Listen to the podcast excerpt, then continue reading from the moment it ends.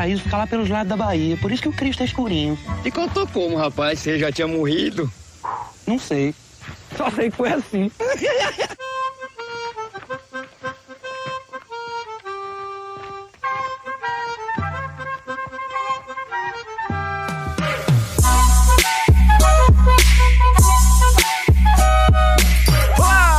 Seja bem-vinda, seja bem-vindo ao primeiro episódio de Só Sei Que Foi Assim, o spin-off do 1010 sobre... Eu vou contar depois? A gente vai chegar lá. A gente vai chegar lá. Eu sou Matheus Esperon, aqui comigo hoje Caleb. Olá. E Monclar. Olá, você que está aí nos ouvindo do outro lado. Monclar, explica então rapidamente pro pessoal que tá chegando agora, que é literalmente todo mundo, o que é esse programa aqui que a gente tá fazendo uma tentativa na podosfera. O Só Sei Que Foi Assim é uma tentativa da gente explicar lendas urbanas, folclores e histórias que rondam a nossa sociedade sem nenhuma base... nenhuma base total. A gente vai só juntar as histórias na melhor versão que a gente quer contar e tentar entreter todo mundo. Até porque o nosso folclore brasileiro, ele é muito foda.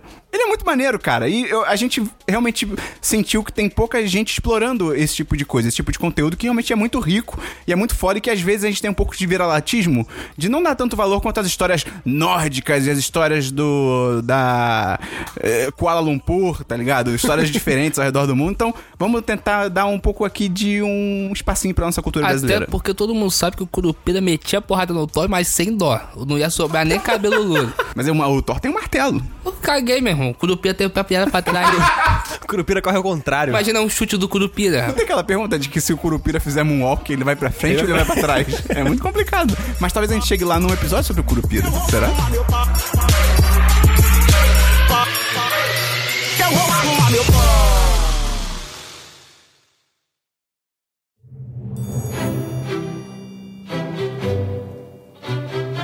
A história de hoje, gente. A história de hoje, ela envolve romance, abandono de incapaz. Caleb, você que é advogado, se você engravidar uma mulher e abandoná-la, este filho que está no ventre dela, a gente pode considerar que é abandono de incapaz? Sim. Sim, então a história de hoje... É muito bom a gente estar pautado legalmente aqui pelo Caleb, é muito bom. Exatamente. Porque o Caleb estuda... Sim. Eu estudo direito, então, eu estudo nada, na verdade, mas eu faço faculdade de direito. Só uma coisa que a gente esqueceu de falar sobre a dinâmica do programa é que todo episódio, uma pessoa vai fazer a pesquisa sobre o folclore daquela vez e os outros estão indo sem saber muita coisa. O máximo que a gente sabe é meio que o tema. O tema e, tipo, só isso a sabedoria mesmo. Popular, tá ligado? Exato. Então, no episódio de hoje que a gente vai falar sobre... abandono de capaz. O Monclara que fez a pesquisa e o Caleb e eu, a gente só sabe o que o povo sabe, né, Caleb? Exatamente. Então, eu só queria fazer um disclaimer antes aqui, porque a história que eu vou contar, ela tem várias versões, né? Então eu peguei a parte mais legal de cada uma e eu juntei na minha versão. Ok. Então vamos lá. A história de hoje, ela envolve amor, ela envolve gravidez, abandono de incapaz... E o Nélia Torraca. Quem? O Nélia Torraca. Quem é Nélia Torraca? Porra, o Nélia Torraca, cara. Pô, quem é o Nélia Torraca, cara? Como assim, quem é Nélia Torraca, rapaz? O Esperão não tem um pingo de cultura, gente. Que absurdo. Então, podcast sobre cultura? Claramente não assiste novela. Ah, ok. Tá ligado que ele namora o Lineu, né? Ele era casado com o Lineu. Ah, é? Do A Grande Família. Você não concorda que Nélia Torraca é um nome muito melhor do que... Porra, peraí, né? Eu acho que, pelas informações que eu já passei, já ficou bem óbvio qual é a história que eu vou contar hoje. É o Boto Cor-de-Rosa. A gente vai chegar no Nélia Torraca em algum momento, tá? Tá bom. Eu acho que antes de contar qualquer história, a gente precisa estabelecer... O que a gente sabe sobre o Boto Cor-de-Rosa? Não ia falar isso, mas sim. O que vocês sabem? O que vocês conhecem sobre o Boto Cor-de-Rosa? Qual é a concepção de vocês sobre esse animal fantástico? Eu sei que o Boto é tipo um golfinho.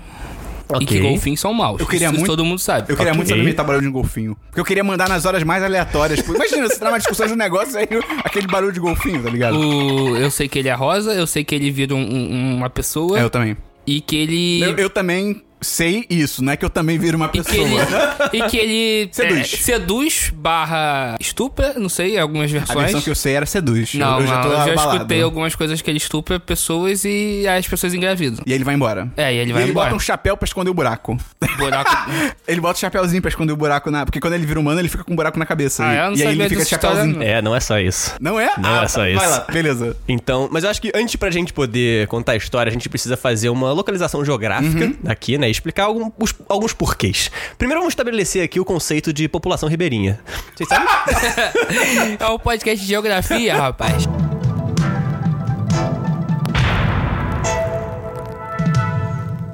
população ribeirinha é toda aquela que vive na beira do rio, ok? Vamos também estabelecer aqui o conceito de palafita, tá? As populações ribeirinhas, elas em geral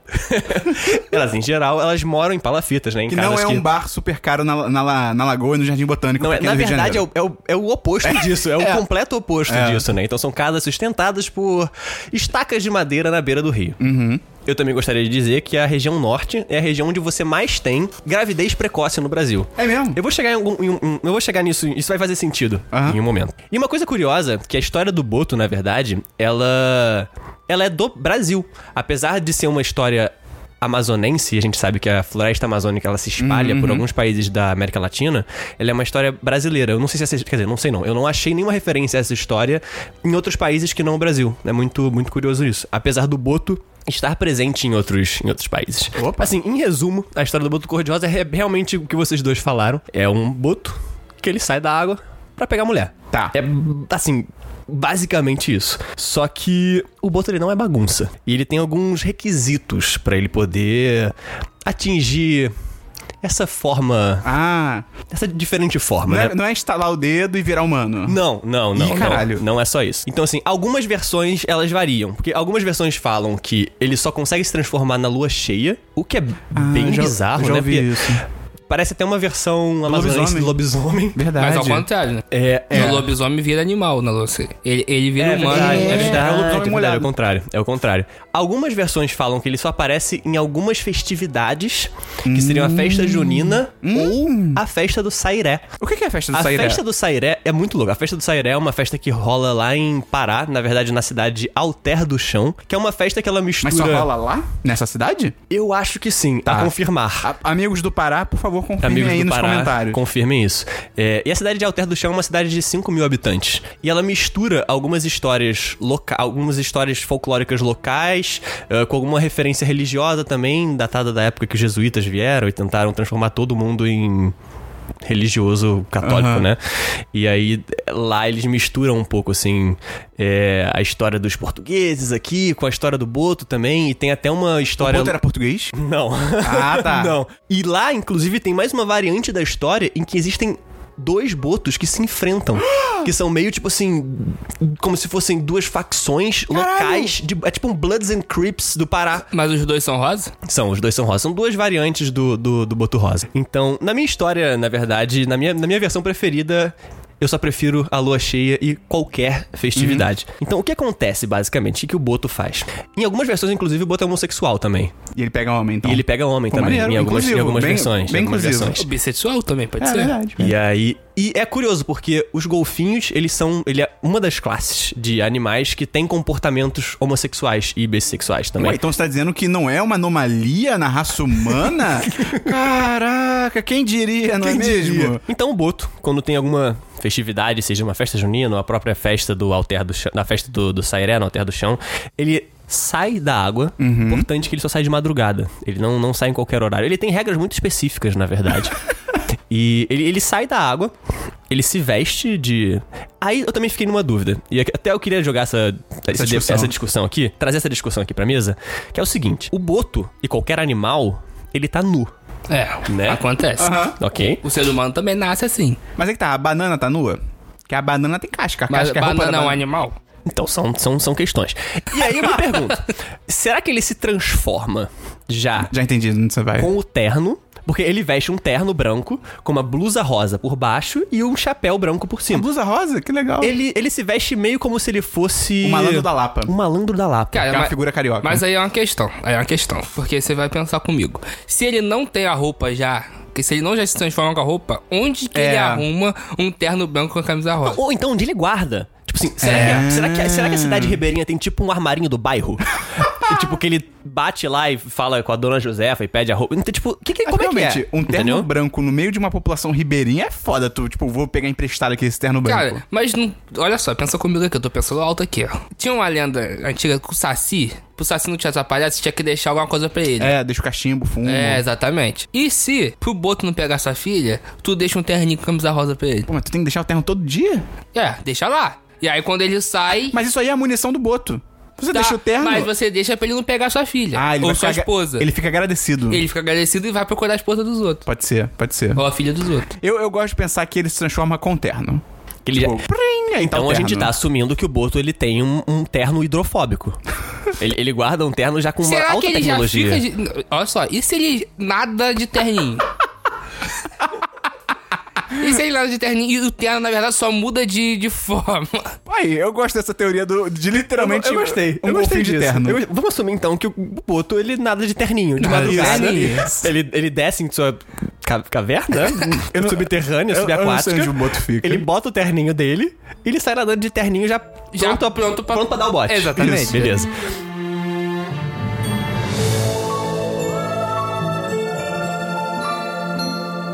Virou meia-noite, bateu meia-noite, lua cheia, festa bacana acontecendo, ele sai do rio com seu terninho, estabelecemos isso já, e ele sai à busca de mulher. Ele é como se fosse, apesar de um boto, o moleque piranha dos rios de água doce. Uhum. Sou foda, né? Na cama de esculacho. Ele é foda, o boto é foda, maluco. Ele tem um fucking buraco na cabeça e ele tem aquele nariz. Ele é tipo um bebê, né? Que tem aquela moleira na cabeça. É uma moleira extrema. É uma moleira extrema. Será que ele... Assim, você viu um bebê, cara? Não, os bebês têm moleira. Você nunca viu uma moleira? Não é literalmente um buraco. É um buraco que só tem pele. Se você enfiar a mão ali... Se tu enfiar com força, abre um buraco, meu parceiro. Mas ele fica com um focinho enquanto ele é humano? Então, ele não fica com um focinho, mas ele fica... Quando ele se transforma em humano, ele tem algumas características que ele conserva ainda. Então, ele tem um nariz grande. Ele é tipo o Luiz Fux, sabe qual é? É o Luciano Huck, cara. Outros têm focinho? Tem. O focinho, eles falam que até que é o nariz... Eles chamam de nariz garrafa. Ele não usa o chapéu só pra esconder o buraco que ele tem na cabeça. Mas ele usa o chapéu meio malandrilson mesmo, pra frente. É que nem a arma. Quando você tem uma arma e você vira ela, é porque o bagulho vai ficar louco. Se você tem um chapéu e você dá uma inclinadinha... Dá inclinadinha. E apesar dele ser meio moleque piranha, ele tem um pouco de vergonha, porque ele sabe que o nariz dele é um pouco avantajado... Mas ainda é um nariz. É literalmente um nariz. É um nariz, não é um focinho. Tá, só é tipo o Luciano Huck. Não é tipo um cara com... É. Um homem com cara de golfinho. Tipo assim, porra, ia ficar muito óbvio, sabe? O cara se deu o trabalho de botar um terno, mas a cara dele continua de golfinho. Isso é super... Quem enganar, né? Quem ele quer enganar. E aí ele sai à busca de mulheres. Em algumas versões, ele só vai atrás de mulheres virgens. E nas regiões amazônicas, em geral, as mulheres virgens são menores de idade. Aí não. Tem um limiar meio esquisito de uma história meio pedófila do golfinho. Não, a gente tem que julgar o Boto à luz das nossas regras morais. Essa é a forma correta de você analisar qualquer história folclórica. É isso que o Ocidente faz. Então ele sai meio escondidas, assim, mas com um propósito claro que é pegar a mulher. E não é só pegar a mulher, ele vai fornicar com essa mulher em algum momento. E, inclusive, não é de bom tom que você, humano, apareça de chapéu em festas amazonenses. Sério? Porque podem achar que você é o Boto? Porque você podem achar que você é o fucking Boto. Porque você imagina assim, cara, já deve ter uma neura fudida na região de um maluco que vem de terno branco pra comer a tua mulher. Ou a sua filha, né? Então eles, cara, é melhor não dar sorte pro azar. Então, cara, não apareça de chapéu em festas amazonenses. Toda vez que ele transa com a pessoa, ela engravida? Não está claro, mas em todas as histórias a mulher, ela sai grávida. Porra, aí é pesado, hein? Então o cara... é potente, assim. Ele tem uma potência sexual. A contagem de espermas dele é bem alta. Né? É bem alta. Ele vai principalmente atrás de mulheres solteiras. Ah, legal, Não tem necessariamente, tipo, uma versão que fala, não, ele só pega mulher solteira, mas... Em geral, são mulheres solteiras. Não é talarico. Isso eu ia falar. O golfinho não é talarico. Então ele vai atrás da mulher e ele nunca fica de desenrolo no meio da festa, porque podem perceber que ele é o Boto. É, imagina, você tá na região que as pessoas já sabem, já te esperam, já te aguardam. Já estão te esperando lá, ninguém tá de chapéu e tal, não sei o que, ninguém usa terno branco. E tem, porra, vem o único maluco de terno branco na festa, dá mole pra mulher. Entendeu? Então o lance dele é levar pra beira do rio. E aí lá na beira do rio, o que acontece a mágica? Aí o que acontece? Teoria, será que ele tem um tempo... Tipo a Cinderela, ele não pode ficar muito tempo fora do rio. Ele tem. O lance dele não é com a água, necessariamente. O lance dele é com a madrugada. Acabou a madrugada, maluco, ele se transforma de novo em golfinho e... Se ele estiver no meio da festa, vai ser um golfinho na pista de dança. Ele vai começar a dançar break no chão lá... Sabe qual é? Ele vai ser tipo aquela minhoca, tá ligado? Vai ser tipo isso. E eu achei curioso, porque algumas versões falam também que ele tem uma voz angelical. Só que... anjos, eles não fazem parte da cultura indígena. Então eu acho que pode ter alguma influência também, tipo, da cultura cristã nessa história. Só que ele não usa essa voz angelical para o bem. né? É. Assim, tipo, anjos não usam, tipo, a sua voz angelical irresistível pra tentar traçar humanos, né? Tirando Lúcifer. Tirando Lúcifer, exatamente. Nossa, boa referência. É o anjo caído. Meus parabéns. E ele tem um olhar também que é irresistível. Alguns diriam que seria até o olhar 43. É o olhar 43, exatamente. Então a voz dele é irresistível e o olhar dele é irresistível. Ele tem o que as pessoas chamam de borogodó. Borogodó. Não existe toco na terra dos golfinhos. Tipo, isso não é um conceito. Tipo assim, você fala em toco, eles provavelmente não sabem o que é, porque eles nunca nem tomaram um. Porque, tipo, é impossível você resistir às tentações do Boto Cor-de-Rosa. É tipo o Christian. É o Christian. É o Christian. O perfeito. Christian, a gente pode dizer que é o nosso Boto Cor-de-Rosa. Então, assim, não adianta vir de nem vem botinho, porque, cara... Vai rolar. Em algumas versões também, ele te leva pra dentro do rio. Então, tipo assim, ele tá te seduzindo lá e tal, não sei o que. Porra, tira sua roupa e tudo mais. Aí todo mundo fica nu, faz amor na areia e ele vai te levando pra dentro da água. E caralho. E quando termina o ato sexual, tipo, a pessoa... Porque eu não vou nem definir se é homem ou uma mulher, porque a gente já sabe que o Boto é liberal. A pessoa simplesmente se encontra, tipo assim, com a água ali na cintura. E ela não ela só sabe que aconteceu, mas, tipo, meio sem saber o que tá rolando. Tipo, é como se acordasse de um sonho. E de repente você não tá mais. Tipo assim, você tá sozinha de noite no meio do rio de madrugada. Caralho. Então é estupro, hein? Eu tô em dúvida também. É estupro. Então, assim, é meio grey area, assim. Ele atua numa grey area. Se ele chega e seduz e a pessoa vai junto, mas olha, beleza, só, mas... Esse olhar e essa voz meio que tiram a pessoa da sua consciência normal. Pode ser, pode ser. Tipo, é como se a pessoa estivesse bêbada. Ou uma droga que deixa a pessoa totalmente suscetível a qualquer coisa que você faz. É verdade. É estupro. Ok. Então. E aí o que acontece? 9 meses depois...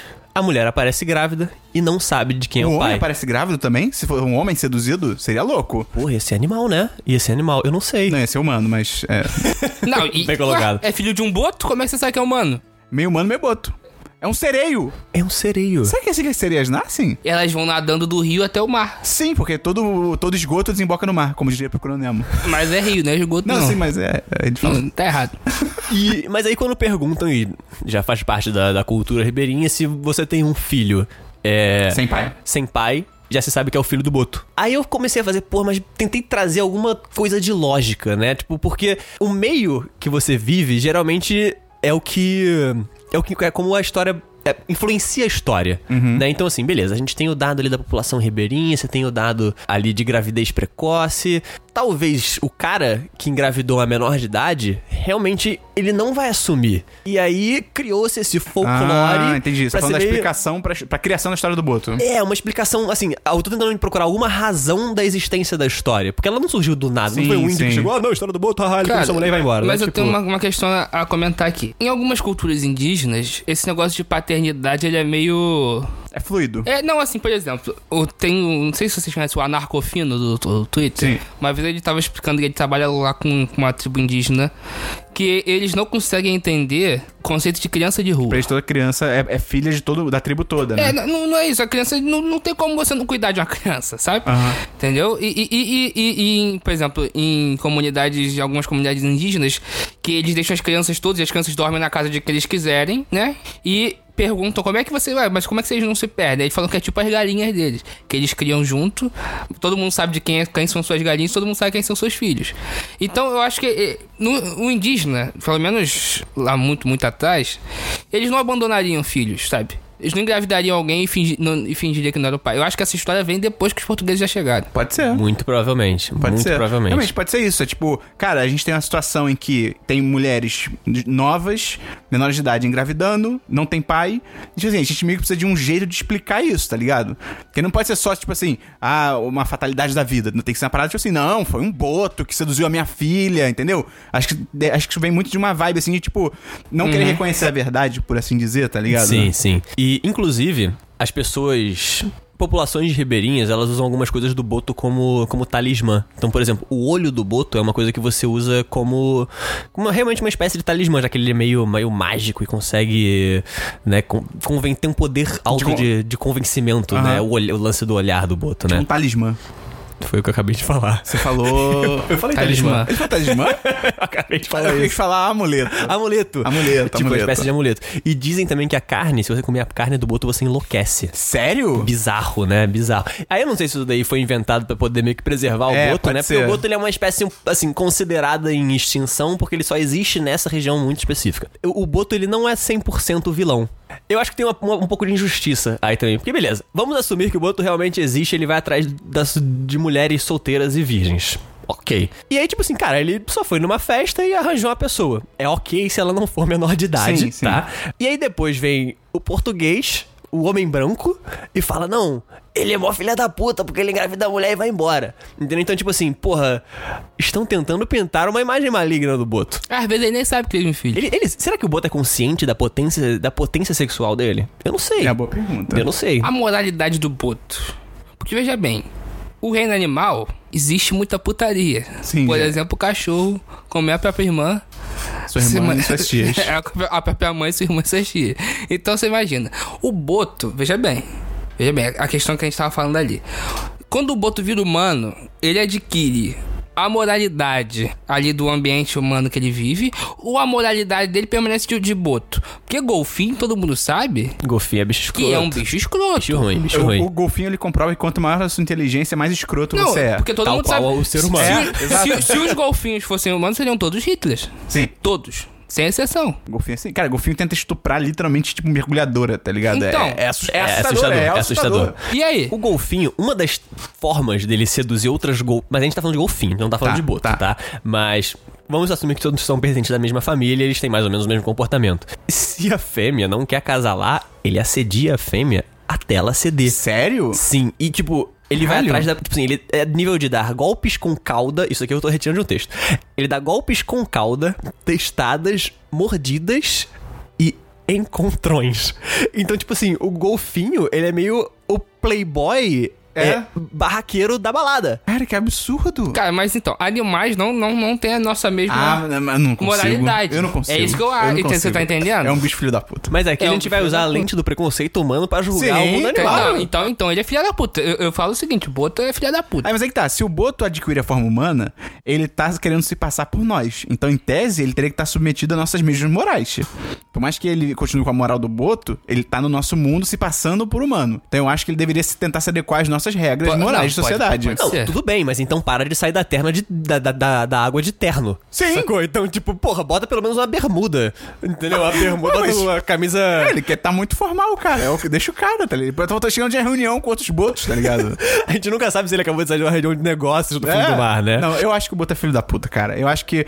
o que o Caleb falou é verdade. Esse lance dele... Ah, o olhar dele é irresistível, não sei o quê. Eu acho que você já quebra um pouco a barreira do consentimento, tá ligado? Não, sim. Porque eu acho manipulando que Totalmente. Eu sou contra o boto. Eu sou contra o boto. Mas aí que vem. Você não pode ser 100% contra o boto. Por quê? Imagina que você é um ribeirinho, tá? E o ribeirinho, ele vive de pesca, correto? O boto, em algumas lendas, ele ajuda pescadores perdidos. O mesmo boto cor-de-rosa. O boto cor-de-rosa mesmo. Ele ajuda pescadores perdidos a voltarem pra casa e eles ajudam esses caras a pescar. Aí eu fiquei pensando, porra, beleza. Ele sente alguma espécie de remorso pelo que ele fez. Então assim, ele fala, porra, eu saí com a mina e tal, não sei o que, a gente transou, engravidei a mulher, mas porra, eu tenho que dar uma maneira de recompensar essa mulher. Então eu vou ajudar os pescadores da vila a arranjarem comida. Então é a forma... talvez seja a forma dele pagar uma pensão alimentícia. Aí é uma questão. Pro ribeirinho, entendeu? Mas ao mesmo tempo, olha só. O boto cor-de-rosa que vira humano, é todo boto cor-de-rosa? Ou ele tem um boto específico? Não, é todo boto cor-de-rosa. Ah, é? Ele viu a festa meia-noite, lua cheia, puta, vou sair pra pegar mulher, ou homem, entendeu? A gente tinha que ser um boto específico. É, vou sair pra pegar... não, ele tem que ser rosa só precisa ser rosa e tá nas condições certas de temperatura e pressão pra pegar gente. E aí que eu te pergunto, já que você é um advogado, vamos supor que alguém leve o caso do boto pra justiça. O boto me engravidou, me deixou com a criança sereia, mas ele tá pagando a pensão ali por fora. Isso livra ele de uma condenação? Do que de por estupro? Por estupro, não. Estupro e abandono de capaz. Olha só, veja bem. Ele vai ter que ser obrigado a pagar em pecúnia, dinheiro. Dar comida não vale. Pera, pecúnia é uma expressão real? É. Ah, tá. Ok, outro fato aqui. a moeda corrente dos golfinhos, eles têm a moeda corrente. É importante dizer, os golfinhos têm a moeda corrente. Eu falei lá no início, o golfinho não é bagunça, assim como o boto também não é bagunça, tá? Então, assim, é normal que na época de acasalamento ele dê presentes para outras botas golfinhas. Uhum. Uhum. Então são coisas como pedaços de pau que estão dentro da água, algas e tal. E aí entra a questão: se ele tem que pagar em pecúnia, seria aceitável que na moeda ele usasse a moeda corrente dos rios de água doce para pagar a pensão alimentícia, Caleb? Não, porque, veja bem, ele tem que pagar algo que seja convertido em reais, pelo menos. Porque se ele tem que... ele pode pagar... A regra que você colocou, veja bem, vamos usar as regras de Monclar. Você botou que quando ele vira humano, ele tem que se adequar à moralidade humana... Ele também que se adeque à economia humana também. Tudo bem, então ele caça peixe, vende peixe e aí beleza, paga em dinheiro. Então beleza, a gente assume então que ele pode usar algumas técnicas ali dele. Mas nesse momento ele vai estar preso por estúpido, tá? Só pra avisar. Ele vai ter que ficar preso, assumindo que ele é... Como é que é assumindo que ele é um metamorfo, tá? Né? Ele vai ter que ficar preso dentro de um aquário ou ele fica preso na piscina? Entendeu? Porque aí ele pode vir pra borda e sentar e tal, entendeu? É uma questão um pouco complicada pro sistema penal brasileiro. Não, tem que ser numa piscina porque o peso tem que ter seu habitat natural. Os seus direitos respeitados. Sua dignidade, né? Respeitado. Não pode ser num aquário que ele não consiga... Mas a gente tá falando de direitos humanos. Direitos humanos. Ih, rapaz, aí complicou, hein? Entendeu a questão? Eu acho que tem que trazer tudo pro aspecto humano. São as leis humanas, o sistema penal humano, os direitos humanos. Então e se o boto enquanto boto? Mas o boto também é protegido por leis, rapaz. É lei de proteção animal. Caralho. Então, tu não pode prender um boto. Então quem tem contrato o advogado do boto é o Ibama. Talvez. É o Obama que vai proteger o boto. O Obama vai proteger o boto. Então a gente precisa construir um arcabouço legal pra defesa do boto cor-de-rosa, entendeu? Realmente é uma espécie de extinção. O Ibama não vai deixar você pegar e trancafiar. Não, e assim, quem vai proteger o boto não é a Defensoria Pública? Não quem pode ser. Vai? É o Ibama? É o Ibama. O Ibama é a Defensoria Pública dos animais. Exato, entendeu? Tal qual aconteceria com qualquer metamorfo brasileiro. Então, se eu processar um periquito, vai ser o Ibama que vai... que vai responder por ele, entendeu? Que conceito. Então, bom saber que se os metamorfos em algum momento derem as caras, a gente vai saber que pelo menos eles estão resguardados juridicamente. Vocês estão brincando, mas na Idade Média era comum processar animais, sabia? Por quê? Porque na Idade Média cristão era tudo bitolado. Um fato final aqui que eu acho que vocês vão gostar. Talvez o Esperon não, porque ele não é um noveleiro. Caleb. Eu. Você é um cara de novela? O Boto já foi representado. Ah, agora eu entendi. Existe um filme do Boto, datado ali da época de porno chanchada. Quando eu fui procurar... Que maravilhoso. Quando eu fui procurar pela história, eu não sei ao certo se era uma porno chanchada ou não. Eu, Monclar, prefiro acreditar que era, né, uma porno chanchada. E eu falei, deve ser um puta filme B, né, não deve ter ninguém muito de renome. E aí que surge o Nélia Torraca. Ele não representa o Boto, infelizmente não representa o Boto. Mas a gente tem algumas estrelas aqui, ó, do Cacife. Mas qual é o nome do filme, você falou? O Boto. É claro, é tipo Eu, Robô. Mas a gente tem aqui estrelas como Dira Paz. É ele, o Boto. Ele o Boto. Errata, ele o Boto. Ah, não, pera, o Boto era o Carlos Alberto Risselli. Não faço ideia de quem seja. Eu não sei quem é. Eu conheço esse nome. Clica em cima. A Cássia Kis era Tereza. Olha, tem a Cássia Kis. Não, calma. Para de ver, porque tem uma informação aqui que vai deixar vocês e a audiência de cabelo em pé. Eu entrei aqui na página da Wikipédia do Carlos Alberto Risselli. A foto que ilustra ele tá de chapéu. Parabéns. O cara, ele trouxe o papel pra vida dele. Sim. Será que... ele é um boto de verdade? É um documentário? Ou então que ele... é um daqueles atores que deu a louca, assim, e ele acreditou que é o Boto. Tipo Michael Douglas. Tipo o maluco acreditou que era Jesus. Quem? De Caviso. Teve isso? Não, é o cara que fez Jesus antes dele. E ele saiu acreditando que era Jesus. É, uma louca... O cara que fez Jesus antes dele é literalmente Jesus. Não, porque eram vários filmes de Jesus. Teve um maluco que fez um filme de Jesus que foi até bom, mas ele acreditou que era Jesus por um tempo. Caralho. Ficou meio pancada as ideias. Então temos aí no filme Dira Paz, temos Cássia Kis, temos Nélia Torraca, Tonico Pereira. São grandes globais que fizeram essa história esquisita do Boto. Essa é a coisa mais maravilhosa da porno chanchada. Mas... meus amigos, tem um pescador na história.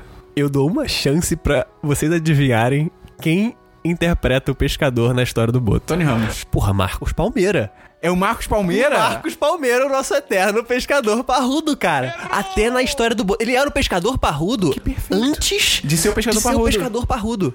E não é a primeira vez que ele interpreta um pescador. Porque ele interpretou... Porque ele interpretou o pescador na história do Boto. Tem a história em que ele se transformou também no pescador parrudo, que é um outro filme. E você tem ele em... Kubanacan. O Kubanacan é... Um revival de pescador parrudo. Kubanacan, Marcos Pasquim, gente. Ih, Monclar. Agora eu me enrolei. Agora eu tô numa situação complicada. É verdade. É o Pasquim, eu acho. Porra, sério? É o Marcos Pasquim? É. Ah, não é o Marcos Palmeira, caralho. Mas, porra, agora eu fiquei mal, cara. Eu sei que não é o Marcos Palmeira. Você tinha construído toda uma teoria, né? Puta, cara, eu tava muito feliz acontece, até esse momento. Cara, acontece, é a vida. O nome disso é vida. Mas agora eu preciso confirmar mesmo se é o Marcos Palmeira ou o Marcos Pasquim. Bota o Marcos Pasquim aí, é o Marcos Pasquim. Vê se ele tá no casting do Ele, o Boto. Agora eu sou obrigado a ir embora, então eu não tenho nem mais o que dizer. Eu acho que a história do Boto, acho que a grande conclusão que a gente chega é que, cara, se você vai virar humano... se perfazer de humano, você tem que seguir as leis humanas. E a moral humana e o sistema penal humano. Ok. E pagando pensões em... Pecúnia. Em petúnias. Então, cara, eu acho que o Boto, pra mim, ele é um estuprador. Ele é um cara que abandona incapaz. E eu acho que não cola ele falar que não sabe o que tá fazendo. Porque... Mas ele sente remorso. Ah, mas aí ele é mais... Olha só. Eu acho que o Boto é equivalente... Uma vez eu tava vendo um episódio daquele Law and Order SVU. Tum. É, exatamente. Que o maluco, ele matava as pessoas... Era um psicopata, um serial killer. Ele matava, mas aí sentiu remorso. Aí deixava elas mortas, mas arrumadinhas, sabe? É, isso não justifica. Eu acho, exatamente. Porra, eu acho que o Boto é igual esse cara. Ah, sentiu remorso. Te estuprei, desculpa. Trago-lhe um peixe. Desculpe aí por ter te estuprado. Cara, isso não existe, cara. Isso não existe. Mas às vezes faz parte... Eu não tô querendo relativizar o Boto, mas às vezes faz parte da natureza. Ele é consciente da natureza dele. Tá na natureza humana. Ele tem que seguir a natureza humana. Mas é uma questão complicada você querer obrigar. É igual você ter um papagaio.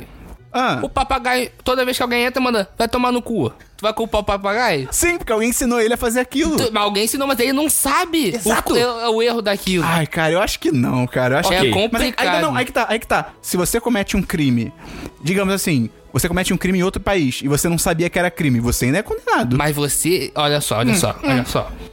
Veja bem. Mas se você for uma pessoa que tem uma séria deficiência mental... O Boto não é deficiente, ele é um bicho mais inteligente. É um Boto. Mas ele ainda é muito inteligente. Cara, eu acho que você não saber que é um crime não justifica você fazer aquele crime. Ok, Esperon, o Boto... Herói ou vilão? Vilão. Caleb, herói ou vilão? É, vilão, certamente é. Bom, claro, herói ou vilão? Ele é o meu herói. Nem pode ser herói, cara. Ele é muito horroroso. Não, ele é vilão, ele é 100% vilão. Cara, 100% vilão. 3-0 vilão. Cara, você que escutou esse programa, conta pra gente aí nas redes sociais o que você acha. O Boto, afinal, herói ou vilão? A gente aqui... Se falar herói, eu vou te dar bloco. É meio estranho se você achar ele herói, né, cara? Mas não, eu vou dar um bloco de verdade, eu não tô brincando, não. E o Caleb é famoso no Twitter, então cuidado com ele. Então, cara, esse foi o primeiro episódio do Só Sei Que Foi Assim. A gente se divertiu muito gravando. Espero que você que escutou até aqui também tenha gostado pra caramba. Diz aí se você quer mais episódios, a gente pode gravar. A gente tem todo o folclore brasileiro aí. E se você for um amazonense, manda a sua história com o Boto Cor-de-Rosa. E se você for o Boto Cor-de-Rosa, defenda-se. Mas defenda-se na sua língua natural. Valeu, pessoal, até o próximo Só Sei Que Foi Assim, valeu! Valeu!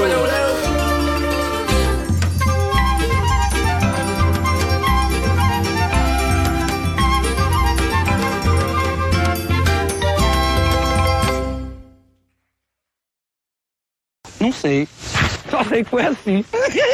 Este podcast foi editado por Gustavo Angeléia.